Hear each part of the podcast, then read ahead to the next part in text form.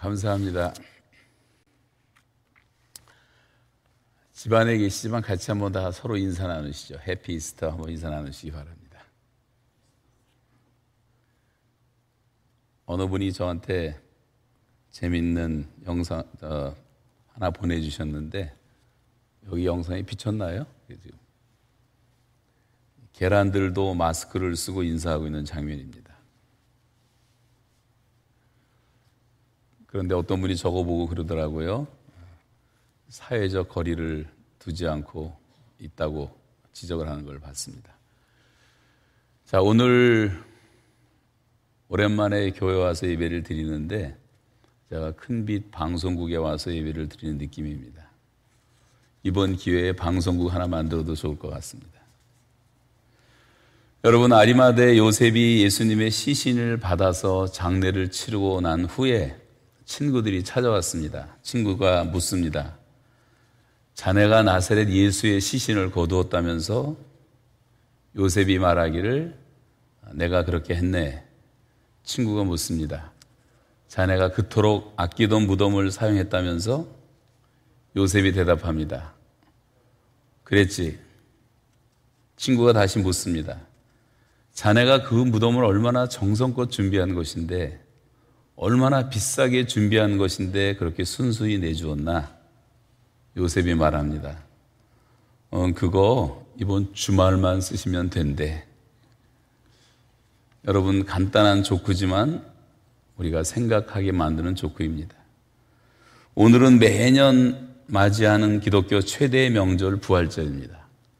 그런데 이렇게 한 자리에 모여서 예배드릴 수 없어서 안타깝습니다. 세상이 너무도 갑자기 달라졌기 때문입니다. 어제 받은 소식 가운데 제가 아는 분이 어제 뉴욕에서 코로나 바이러스 세상을 떠났다는 소식을 들었습니다. 오늘 아침 발표를 보면 179만 3,145명이 코로나 바이러스에 감염이 됐습니다. 미국에서 53만 3,115명이 감염이 됐고 유럽을 합하면 70만이 넘습니다. 지금 215개 나라에서 이런 난리가 났습니다. 한마디로 속수무책입니다. 운동선수도, 영화배우도, 정치인들도, 체육인들도, 청년들, 어린아이 할 것 없이 다 세상을 떠나고 있습니다. 전 세계가 속수무책으로 하루하루를 보내고 있습니다. 여러분, 이럴 때 가장 먼저 지켜야 할 것이 있습니다. 그것은 바로 우리의 마음이라고 하는 것입니다. 성경은 무릇 지킬 만한 것보다 더욱더 내 마음을 지키라고 말씀하고 있습니다. 그리고 잠언에도 보면 마음의 즐거움은 양약이라도 마음의 근심은 뼈를 마르게 한다고 말씀하고 있습니다. 잠언 18장에도 보시면 사람의 심령은 그 병을 능히 이려니와 그 심령이 상하면 누가 일으키겠느냐라고 말씀하고 있습니다. 코로나보다 더 무서운 것이 바로 두려움이라는 감정입니다. 옛날에도 콜레라로 죽은 사람보다 두려움이라는 공포 감정 때문에 죽은 사람이 훨씬 더 많았습니다. 성경은 다시 말합니다. 계속해서 말합니다. 두려워 말라. 담대하라. 마음을 강하게 하라고 말씀합니다. 하나님께서 우리에게 주신 마음은 두려워하는 마음이 아니요 능력과 사랑과 근신의 마음이라고 말씀합니다. 오늘도 지구상에서는 여러분 매일같이 15만 명, 20만 명의 사람들이 장례를 치르고 있습니다. 이런 사실을 생각해 보면 하루에 몇백 명 죽는 것은 큰 이슈가 될 수가 없지요. 그러나 지금은 77억의 인구가 동시에 죽음에 대해서 생각해 볼 수밖에 없는 상황에 직면하게 되었습니다. 불과 지난 한두 달 동안에 너무도 놀라운 변화가 우리에게 찾아왔습니다. 정치, 경제, 문화, 예술, 종교, 체육, 할 것 없이 모든 분야에 쓰나미 같은 엄청난 파도가 밀려오고 있습니다. 갑자기 불황이 찾아왔고 모든 사람의 왕래가 자취를 감췄습니다. 극장도 식당도 비행기도 기차도 버스도 텅텅 비었습니다. 세계의 모든 공항은 다 폐쇄되다시피 했습니다. 제가 마지막 카나다 오기 전에 들렸던 것이 라스베가스.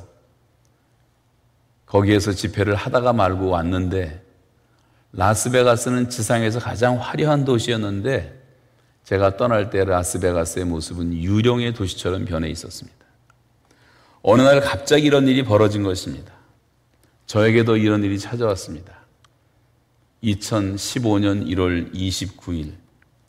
갑자기 제 인생이 180도로 바뀌었습니다. 북한의 감옥에 갑자기 잡히는 바람에 3년 가까이 어둠의 긴 터널을 걸을 수밖에 없었습니다. 기가 막힌 시간이었습니다. 오늘 사실은 저는 노 목사님 설교를 들으려고 했는데 감옥 얘기를 다시 반복해달라고 부탁해서 반복해서 하는 것을 이해해 주시기 바랍니다. 자, 성경으로 다시 돌아가 보겠습니다. 어느 날 제자들에게 갑자기 벌어진 일입니다.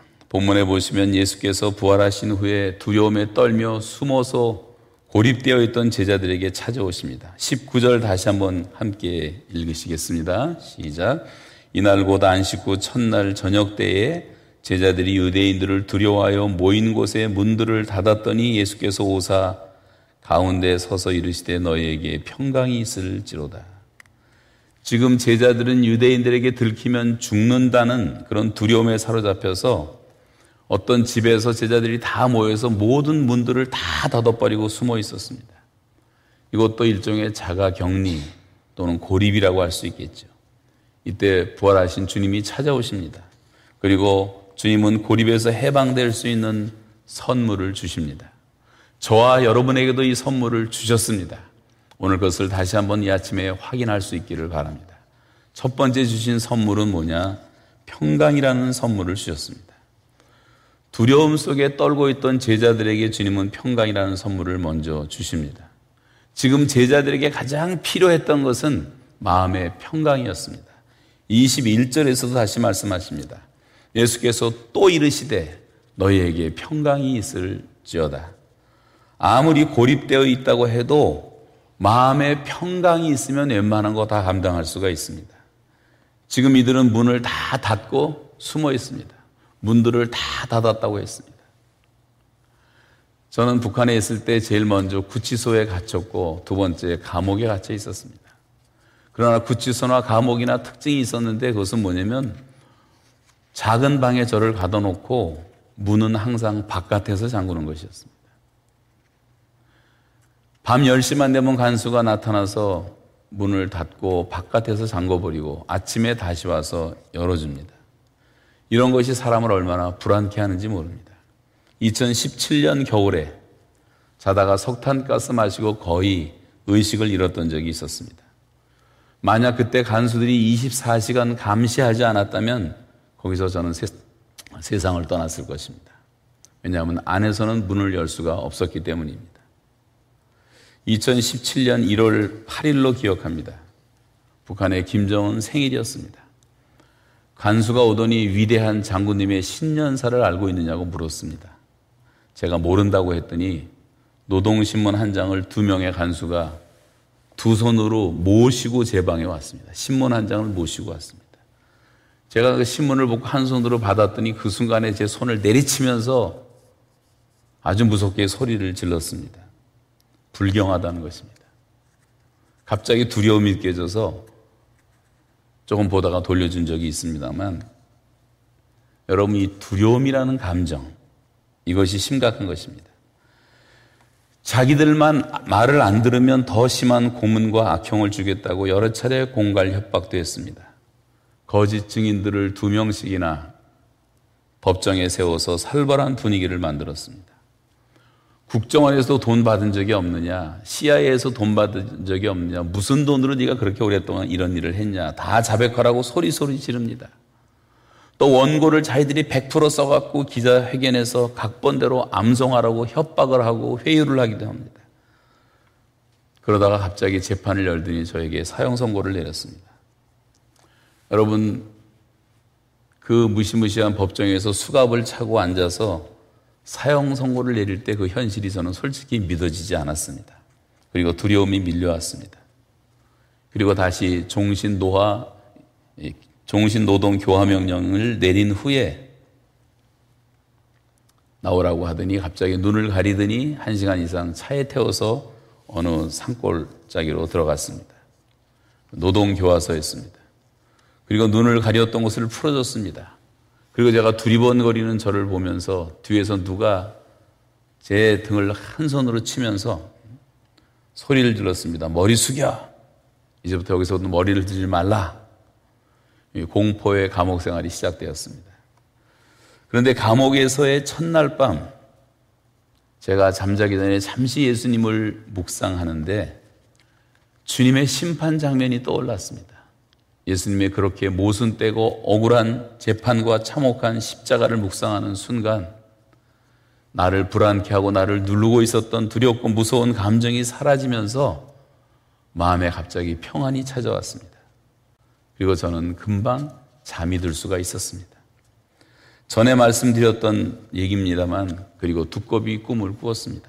시간이 없어 꿈 얘기는 하지 않겠습니다만 그리고 새벽에 깨어났는데 하나님께서는 다시 평안한 마음을 주셨고 큰 시계의 톱니바퀴가 두 개가 돌아가는 소리를 들려주시면서 이 디바인 스케줄이 시작되었다. 이제부터 하나님의 시간이라는 그런 음성으로 제게 찾아오셨습니다. 그날부터 저는 감옥에서 석방되는 날까지 마음의 평안을 잃지 않고 매일매일 그 감옥 생활과 노동을 감당할 수가 있었습니다. 그 평안이 없었다면 저는 아마 감옥에서 죽었을지도 모릅니다. 독방에서 949일을 혼자 보냈습니다. 요즘 같은 두 주간 자가 격리는 아무것도 아닙니다. 오히려 즐겁습니다. 매일 예배하고, 잘 먹고, 잘 쉬고, 운동하고, 책 읽고, 영화도 보고, 즐거운 오히려 안식의 시간이었습니다. 매일 8시간씩 중노동에 시달렸습니다. 요즘같이 이런 아무런 노동도 없이 안식하는 것은 오히려 더 감사한 일이죠. 여러분 뭐 집에 있으면서 노동하십니까? 혼자서 밥을 3천번이나 먹었습니다. 코로나로 여러분 좀 불편하긴 하지만 그래도 덕분에 코로나 덕분에 식구들이 모처럼 모여서 함께 밥 먹을 수 있다는 것은 얼마나 감사한 일입니까? 오히려 가정이 회복되는 시간 아닐까요? 주일을 제 혼자 감옥에서 134번 주일 예배를 혼자 드렸습니다. 여러분 지금 혼자 이 TV를 보고 계신 분도 계실 겁니다만 그래도 인터넷으로라도 유튜브로라도 이렇게 예배할 수 있다는 것은 얼마나 놀라운 축복인가요? 감옥에 저 하나 집어넣고 50명의 간수가 두 눈을 부릅뜨고 지켰습니다. 지금은 아무도 여러분을 감독하고 지키는 사람도 없습니다. 자가격리 2주면 다 자유로워지는 것입니다. 처음에 두 달 동안 노동하면서 몸이 다 망가졌습니다. 그러나 지금 여러분 몸은 망가지지 않지 않습니까? 정신 상태만 건강하면 오히려 더 건강할 수 있는 것입니다. 차가운 곳에 오래 앉아 있다 보니까 병이 생겨서 어느 날 전신 마취하고 수술을 받은 적도 있습니다. 여러분 요즘 집에 계시다고 해서 끔찍한 병원에서 공포스러운 분위기 속에서 수술대 앞으로 끌려갈 일도 없을 것입니다. 겨울에 석탄 창고에 들어가 하루에 8시간씩 중노동하며 얼어붙은 석탄을 까다가 손바닥에 물집 생기고 손바닥에 피가 터지고 손가락이 다 망가지고 관절염이 걸렸습니다. 지금도 손 잡는 데는 많이 아프고 어색합니다. 갈아입을 옷도 없는데 석탄째로 더러워진 몸을 겨울에 찬물로 씻고 자야 했습니다. 여러분, 그러나 여러분 어떻습니까? 우리는 지금 따뜻한 잠옷 입고 자지 않습니까? 침대에서 자고, 전기장판 깔아놓고 자고, 따뜻한 온돌에서 자고, 지금도 더운 물은 콸콸 나오지 않습니까? 뭐가 그렇게 두렵습니까? 몸무게는 두 달 만에 23kg이 빠졌고, 발가락은 전부 동상에 걸려 새까맣게 변했습니다. 2년 7개월 9일 동안의 이야기를 다 할 수가 없습니다. 2 곱하기 15 하면 30인데 30개월인데 15배를 더 얘기를 해야 합니다. 30, 31개월을 있었으니까요. 제가 이런 말씀을 드리는 이유는 예기치 않은 일이 갑자기 어느 날 여러 형, 형상은 다르겠지만 우리에게도 찾아올 수 있다고 하는 것입니다. 이럴 때 어떻게 하시겠습니까? 갑자기 병상에 들어 누워 평생을 지내야 되는 신세가 된다면 어떻게 하시겠습니까? 이때 우리에게 가장 필요한 것이 무엇일까요? 여러분, 주님의 평안을 구해야 합니다. 부활하신 후 주님은 제자들에게 평안을 선물로 주셨습니다. 예수께서 탄생하실 때 천사들이 이렇게 노래합니다. 지극히 높은 곳에서는 하나님께 영광. 땅에서는 기뻐하심을 입은 사람들 중에 평화로다. 주님은 우리에게 평화의 주님으로 샬롬의 주님으로 찾아오셨습니다. 주님은 우리를 위한 당신의 본심은 재앙이 아니라 평안이라고 말씀하십니다. 지금 전 세계가 재앙을 받고 있는 것은 하나님의 뜻이 아닙니다.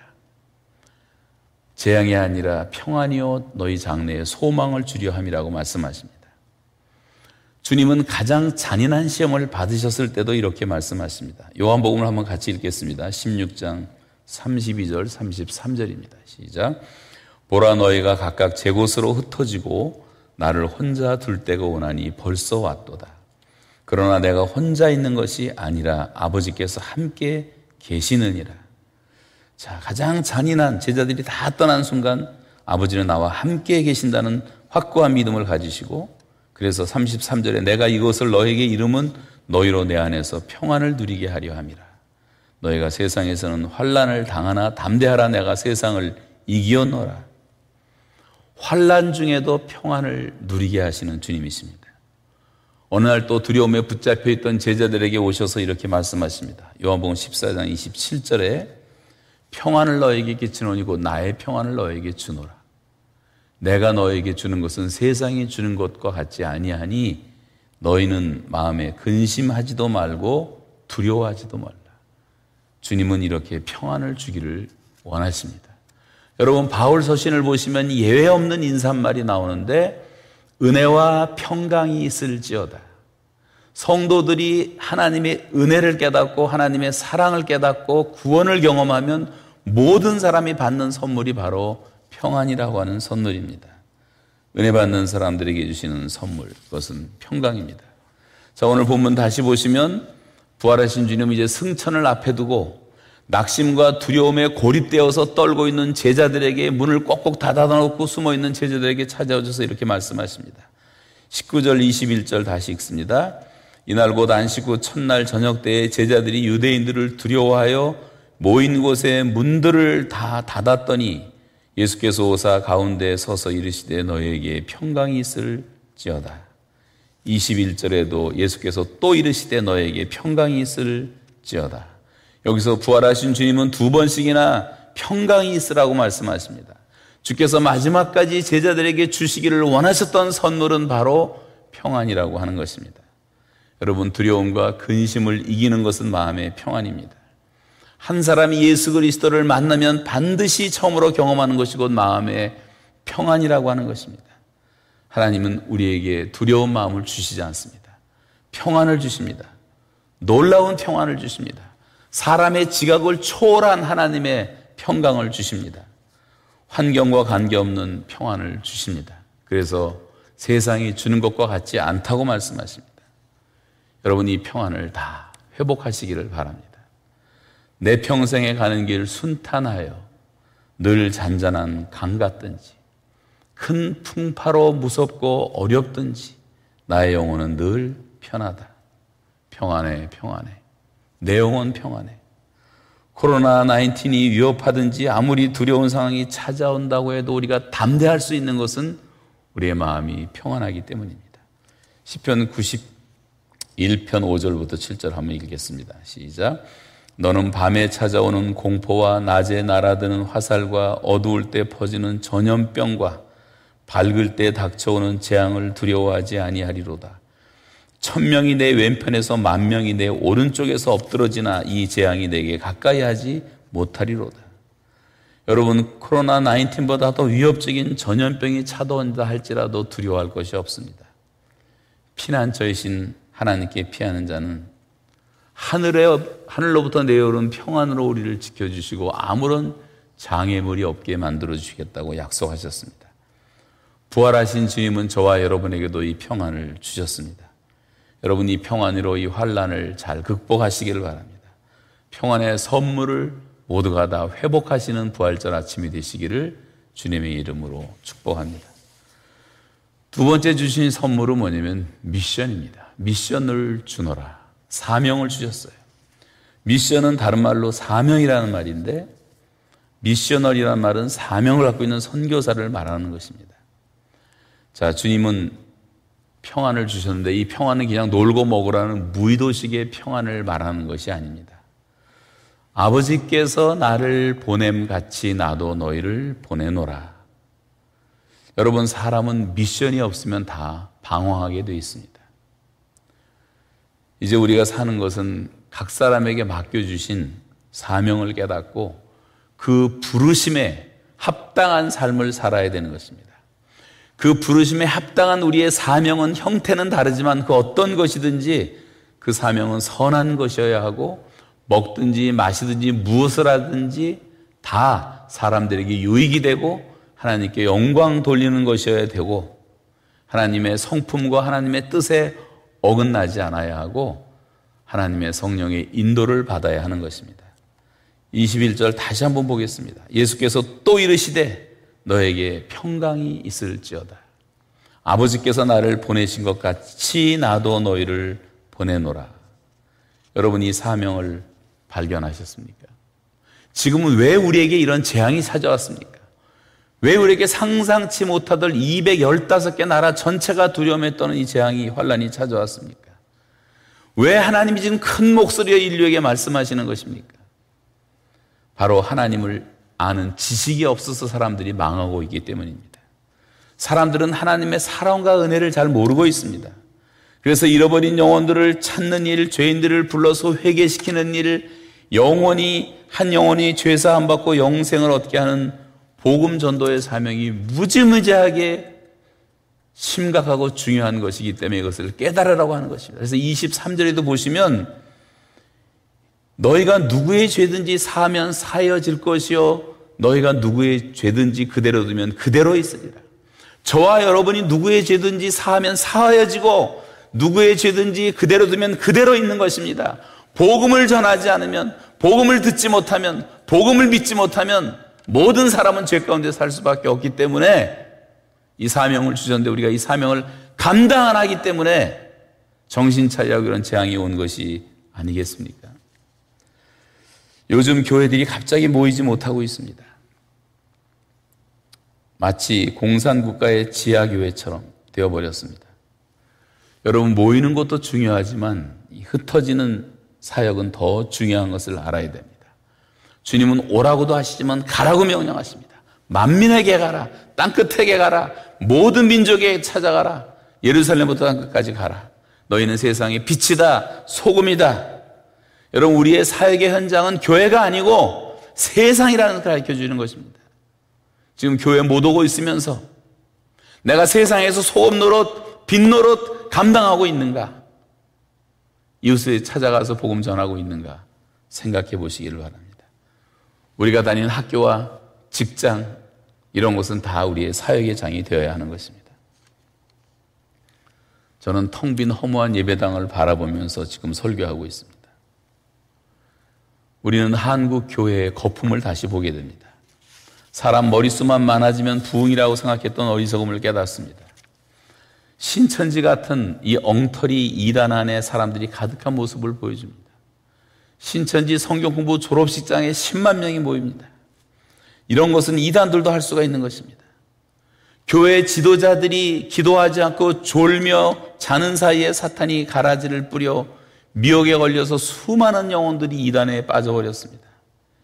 예배당 건물 자랑할 때 숫자 자랑하고 그런 거 늘어놓으면서 교회 성장을 외적인 화려함에 두는 사이에 우리 교회에 있었던 어린아이들과 청소년들과 청년들과 대학생들이 대이동을 하고 말았습니다.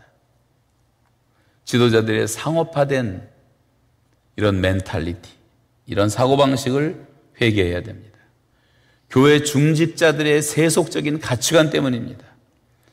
교파의식을 철저하게 회개하고 파벌의식을 철저하게 회개하고 권위의식을 회개하고 교회가 세속화돼 가고 있는 것을 우리가 눈물을 흘리면서 지금은 회개할 시간입니다. 이런 교단과 교파의 장벽이 무너져야지 하나님이 통일도 주시지 않겠습니까? 각 사람의 사명은 다르지만 모든 사람들의 사명은 이 한 가지에 초점을 맞춰줘야 합니다. 사도 바울이 말한 것처럼 나의 달려갈 길과 주 예수께 받은 사명, 곧 하나님의 은혜의 복음을 증거하는 일을 마치려 하면 나는 나의 생명을 조금도 귀한 것으로 여기지 아니하노라. 복음을 부끄러워하지 말고 복음은 믿는 모든 자에게 구원을 주신 하나님의 능력이라는 것을 깨닫고 살았던 사도들처럼 우리도 그 복음을 전해야 하는데 이 복음이 전파되지 않기 때문에 화가 미치는 것입니다.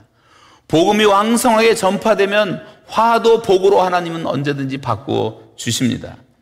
하나님께서는 모든 죄인들이 아무도 멸망치 않고 다 하나님께 돌아와 구원에 이르기를 원하시는 사랑의 하나님, 하루가 천년같이 기다리시는 그 하나님이시기 때문에 이 사명을 감당하라고 하는 것입니다.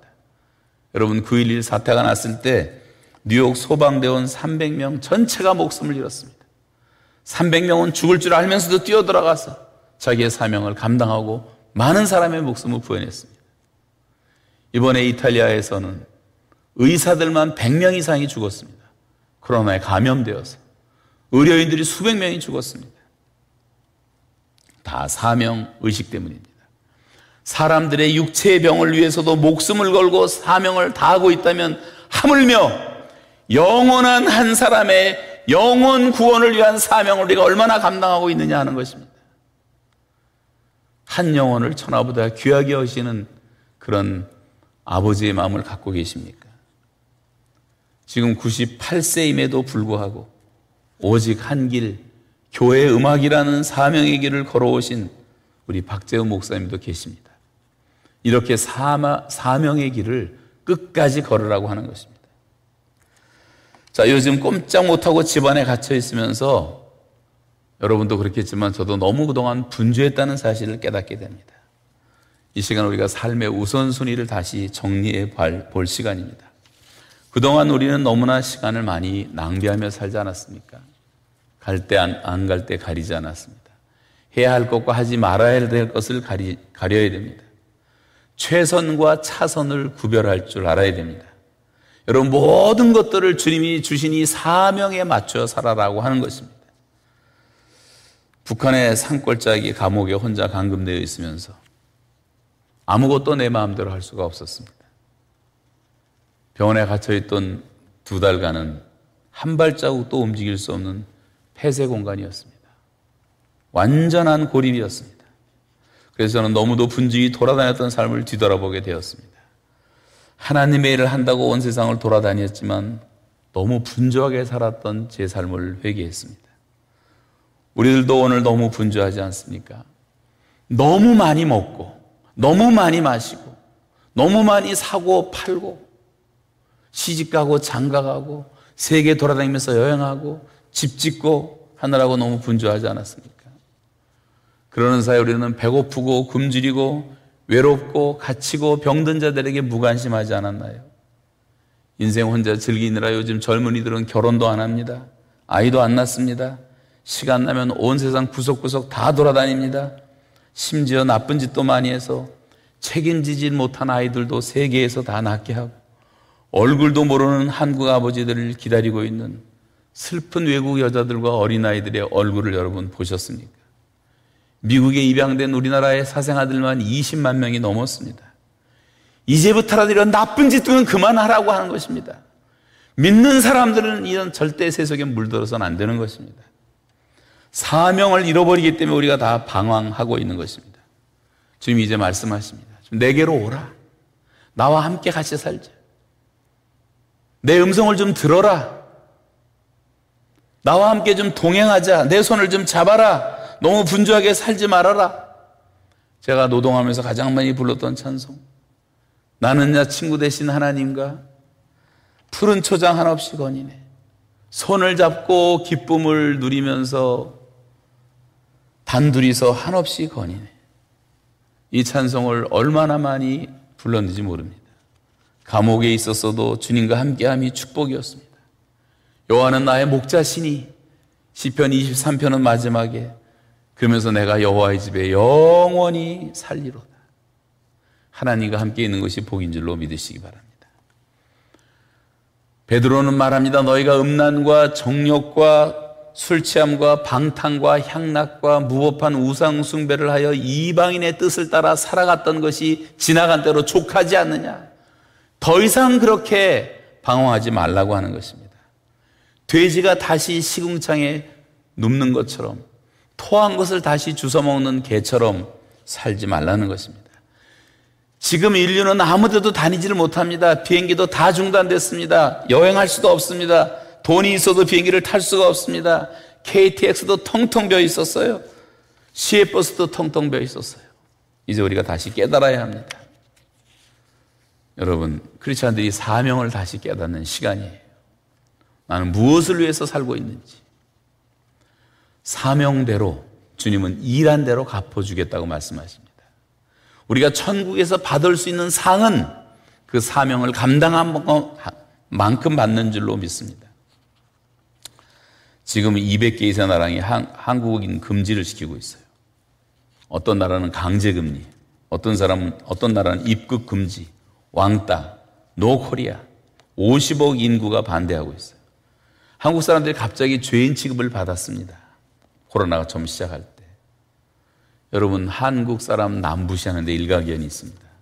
흑인들 너무 무시하고, 가난한 나라 사람들 무시하고, 없는 사람 무시하고, 헌차 타는 사람 무시하고, 새빵 사는 사람 무시하고, 장애인들 무시하고, 외국인 노동자들 무시하고, 식당에서 일하는 간병인으로 일하는 조선족들 무시하고, 탈북자들 무시하고, 이런 어떤 신종 쌍놈 양반이라고 하는 그런 사회 의식이 사회를 지배하기 시작했어요. 만mon이 우상이 되었어요, 한국 사회는. 돈 때문에 살아갑니다. 그래서 일만 악이 생겨나는 것입니다. 그렇게 사람 무시하더니 지금은 전 세계 200개 나라가 한국 사람 오지 말라고 입국 금지를 시키고 있습니다. 동남아 국가들, 중동 국가들, 아프리카 사람들까지 한국 사람들을 무시하고 강제 격리를 시키고 있습니다. 이것은 그동안 한국인들이 철저하게 가난한 나라 사람들을 무시해 온 것에 대한 정확한 인과 응보 같이 느껴집니다. 캐나다에서도 한국 사람이 된 테러가 여러 번 있었어요. 제가 4월 1일자 한국일보, 캐나다 한국일보 봤더니 그 테러가 세 개나 신문에 났습니다. 뉴욕에서도 어제 뉴스 보니까 하루에 100건이 넘는 테러가 생겨나고 있어요. 아시아 사람 보면, 한국 사람 보면 테러를 행합니다. 길에 다닐 수가 없어요. 여러분 성경은 말합니다. 고아와 과부와 나그네를 잘 대접하라. 외국인 노동자들을 무시하지 말아야 됩니다. 우리가 그렇게 힘든 선교 지역에 갈 수도 없는데 많은 돈을 들여서 가야 되는데 자기 발로 찾아온 수백만의 외국인들을 귀중히 여기고 그분들에게 사랑의 복음을 전하고 구제하는 일에 힘썼다면 하나님이 얼마나 기뻐하셨겠어요. 사명은 대단한 것이 아닙니다.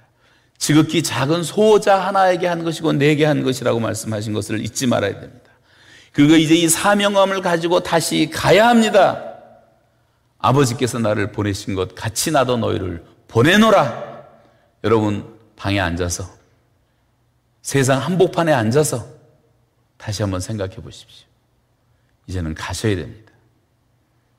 주님이 나를 보내신다는 사명감을 다시 깨우치고 일어나 가서 복음 전하고 하나님 나라 위해서 사시기를 주님의 이름으로 축복합니다. 마지막 세 번째는 성령을 받으라고 말씀하십니다. 여러분, 하나님께서 우리에게 주시기를 가장 기뻐하시는 선물은 바로 성령을 주시는 것입니다. 구하라, 찾으라, 두드리라. 구하라 주실 것이 하시면서 성령을 왜 주시지 않겠느냐라고 말씀하십니다. 부활하신 주님 오늘 말씀하십니다. 이 말씀을 하시고 그들을 향하여 향하사 숨을 내쉬며 이르시되 성령을 받으라. 후, 숨을 내쉽니다. 제자들을 한가운데 서서 성령을 받으라. 여러분 하나님께서 사람을 지으시고 사람들의 육체에 수물을 불어 넣으셨더니 생명이 되었다고 말씀하십니다. 성령 받고 살아가는 것이 정상적인 사람들의 모습입니다.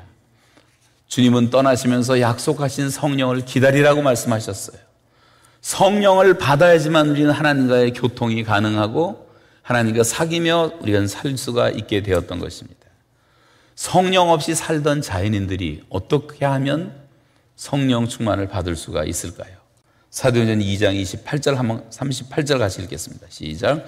베드로가 이르되 너희가 회개하여 각각 예수 그리스도의 이름으로 세례를 받고 죄 사함을 받으라. 그리하면 성령의 선물을 받으리라.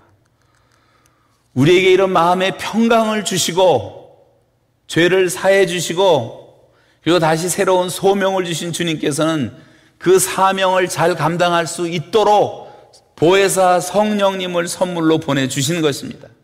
그래서 사도행전이라는 교회 역사가 시작된 것입니다.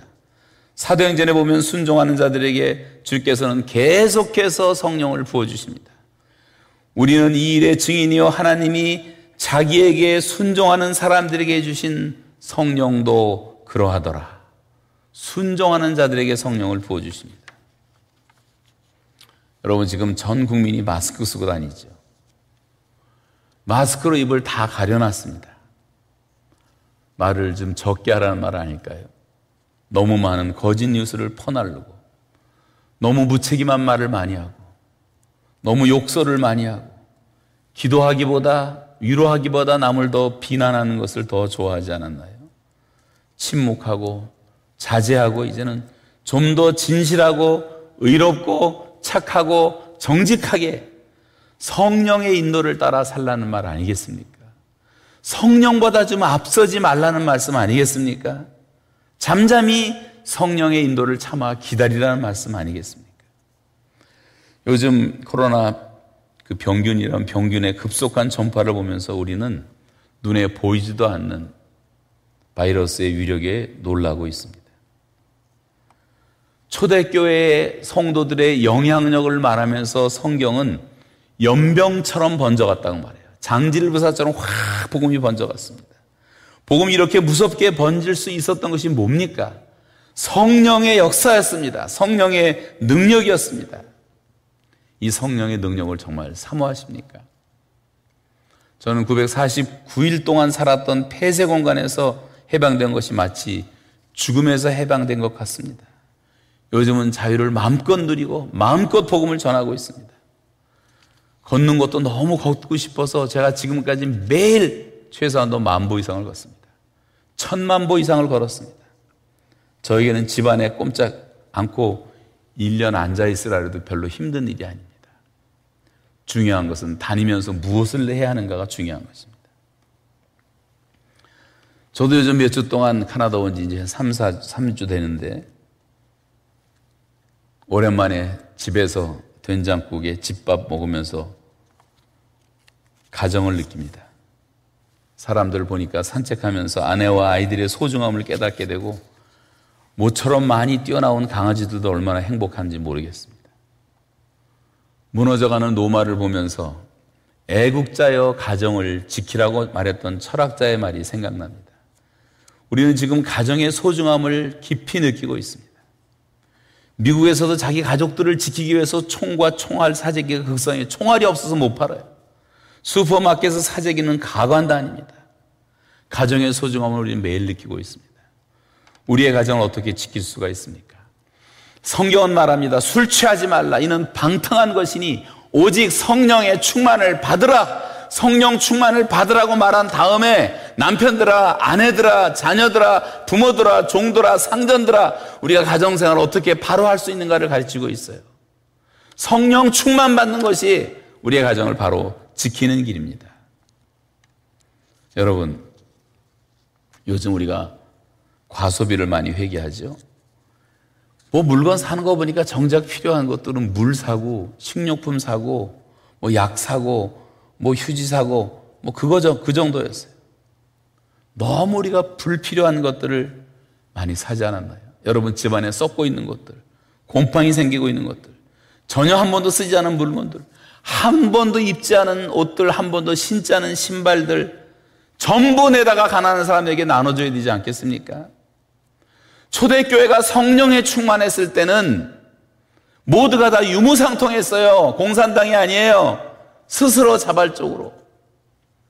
예수 믿는 사람들조차 너무 이기적이니까 이런 일이 생기지 않습니까? 하나님 우리에게 넉넉해 주셨는데 왜 이렇게 고통당하는 자가 많이 있습니까? 이 과소비도 회개했으면 좋겠습니다. 또 새로운 라이프 스타일을 개발할 수도 있지 않겠는가 생각도 해봤어요. 우리는 화장지, 휴지, 물수건, 페퍼타월, 냅킨 등을 요즘 많이, 너무 많이 쓰고 있습니다. 신문, 잡지, 책들도 마찬가지입니다.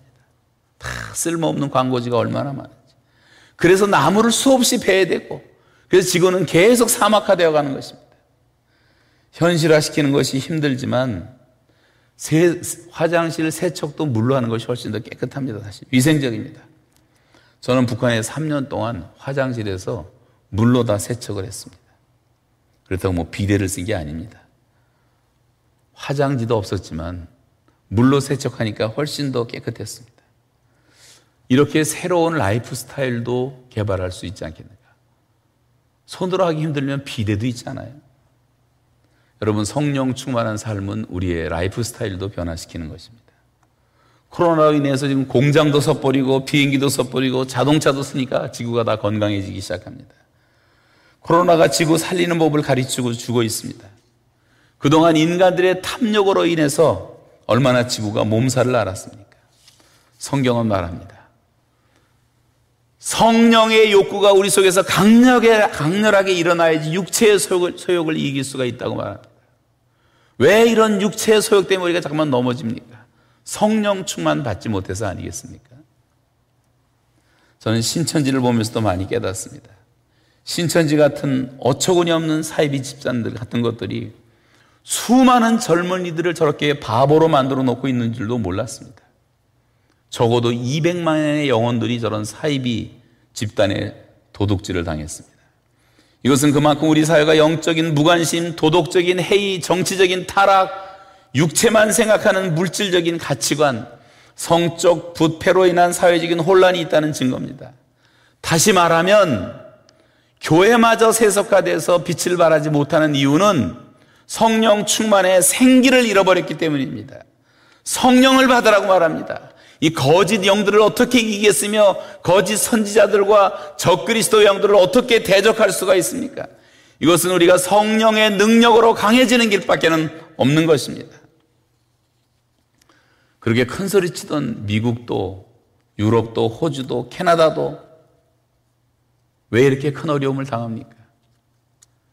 하나님의 창조 질서를 파괴하는 동성애자들을 위한 대축제의 모든 계획을 하나님이 다 심판하셨어요. 이런 더러운 짓들을 그만해야 할 것입니다. 중국과 이란과 이탈리아, 스페인, 한국 이런 나라들이 제일 먼저 매를 맞았습니다. 이것을 보면서 저는 공산당을 치시는 하나님의 손길을 보게 되었습니다. 이 중국과 가까운 나라들, 중국에 푹 빠져 있는 나라들, 여러분 지구상에서 사라져야 될 것이 바로 이 공산당 무신론 사상이에요. 백해무익한 것입니다. 말세를 말하면서 다니엘서 12장 4절과 누가복음 21장 11절을 연결해 보면 이 코로나 19 바이러스가 급속하게 확산되는 이유를 알 수가 있습니다. 말세에는 교통이 빨라지고 말세는 전염병이 돌 것이라고 주님이 예언하신 말씀이 딱 맞는 겁니다. 그래서 이 돌아다니는 비행기들 때문에 순식간에 온 세계에 215개 나라에 다 이것이 급증한 것입니다. 여러분 성령께서 지금 종말했다라고 말씀하십니다. 마지막으로 인간의 죽음 생각하고 마치겠습니다. 코로나 바이러스의 입자는 고해상 전자 현미경으로 볼 수 있는 사람의 눈으로는 절대 안 보이는 80에서 100 나노미터 1cm의 천만 분의 1이에요. 그런데 지금 지구는 보이지도 않는 이 바이러스가 지배를 하고 있습니다. 사람들은 다 숨주고 숨어 있고 바이러스만 혼자 살아서 죽음의 사자가 되어 자유롭게 활개치고 있습니다. 기가 막힌 노릇 아닙니까? 여러분 보이지 않는 성령의 능력을 코로나 바이러스보다 더 안 믿고 있지 않습니까? 그 성령의 능력을 힘입어야 하는데 눈에 보이진 않지만 지금 내 안에 계시고 살아계시는 그 성령님을 의지하고 그 능력을 받아 살아야 되는데 우리 그렇지 못하고 있다는 것을 회개해야 되지 않겠습니까? 사람은 죽음 앞에서는 정말 무력한 존재입니다. 죽음이 되게 가까이 오면 상황은 완전히 달라집니다. 이탈리아에서 중국에서 뭐 미국에서 몇 명이 죽었다고 말하는 죽음은 별것 아닌 것처럼 느껴지지만 그 죽음이 내 가정에 찾아오고 나에게 찾아오면 이것은 하늘이 무너지는 것처럼 무서운 사건이 됩니다. 죽음은 동양인이나 서양인이나 흑인이나 백인이나 모두에게 다 슬픈 것이고 여전히 무섭고 어둡고 차갑고 이질적이고 너무도 비자연스러운 것입니다. 이번에 인류는 모두가 다 죽음을 생각하게 되었습니다. 우리는 엄밀히 말하면 지금 살고 있는 것이 아니라 죽고 있는 것입니다. 죽음은 모든 인류가 다 정해져 있어요. 그 길로 가고 있는 것입니다. 여러분, 오늘은 부활주일입니다. 예수께서는 이 사망의 권세를 깨치시고 부활하셨습니다. 그러므로 이제 예수 그리스도 안에 있는 자에게는 결코 정죄함이 없습니다. 생명의 성령의 생명의 법이 죄와 사망의 법에서 우리를 해방하셨기 때문입니다. 이 성령의 법으로 살라고 말씀하고 계시는 것입니다. 이제 우리는 사망에서 생명으로 옮겼습니다. 어둠에서 빛으로 옮겼습니다. 폐쇄된 공간에서 자유로 해방을 얻었습니다. 이 부활하신 주님은 낙심한 제자들에게 다시 찾아오셔서 선물을 주십니다. 평안할지어다. 평강의 복을 주십니다. 나도 너희를 이제 보내노라. 우리가 이제 다시 어떻게 살아야 될 사명을 주십니다. 그리고 그 사명을 감당할 수 있도록 성령을 받으라. 성령을 보내주십니다. 이 주님의 평안과 주님이 주신 이 사명과 성령의 능력을 회복하시고 다시 믿음으로 기쁨으로 이 부활주의를 맞이하시기를 바랍니다. 여러분 십자가의 사랑을 믿으십니까? 느껴지지 않습니다. 느낌으로 우리가 하나님의 사랑을 이해할 수가 없어요. 너무 큰 사랑, 너무 무한대한 사랑이기 때문에. 나의 작은 죄악에 비하면 하나님의 사랑은 너무 무한대하게 하기 때문에 우리가 믿기만 하면 구원을 받는 것입니다. 부활의 능력을 믿습니까? 성령의 충만을 사모하십니까? 세 가지 선물을 기억하면서 이 시간 함께 기도할 수 있기 바랍니다. 다 같이 계신 곳에서 한 마음, 한 뜻으로 기도할 수 있기 바랍니다.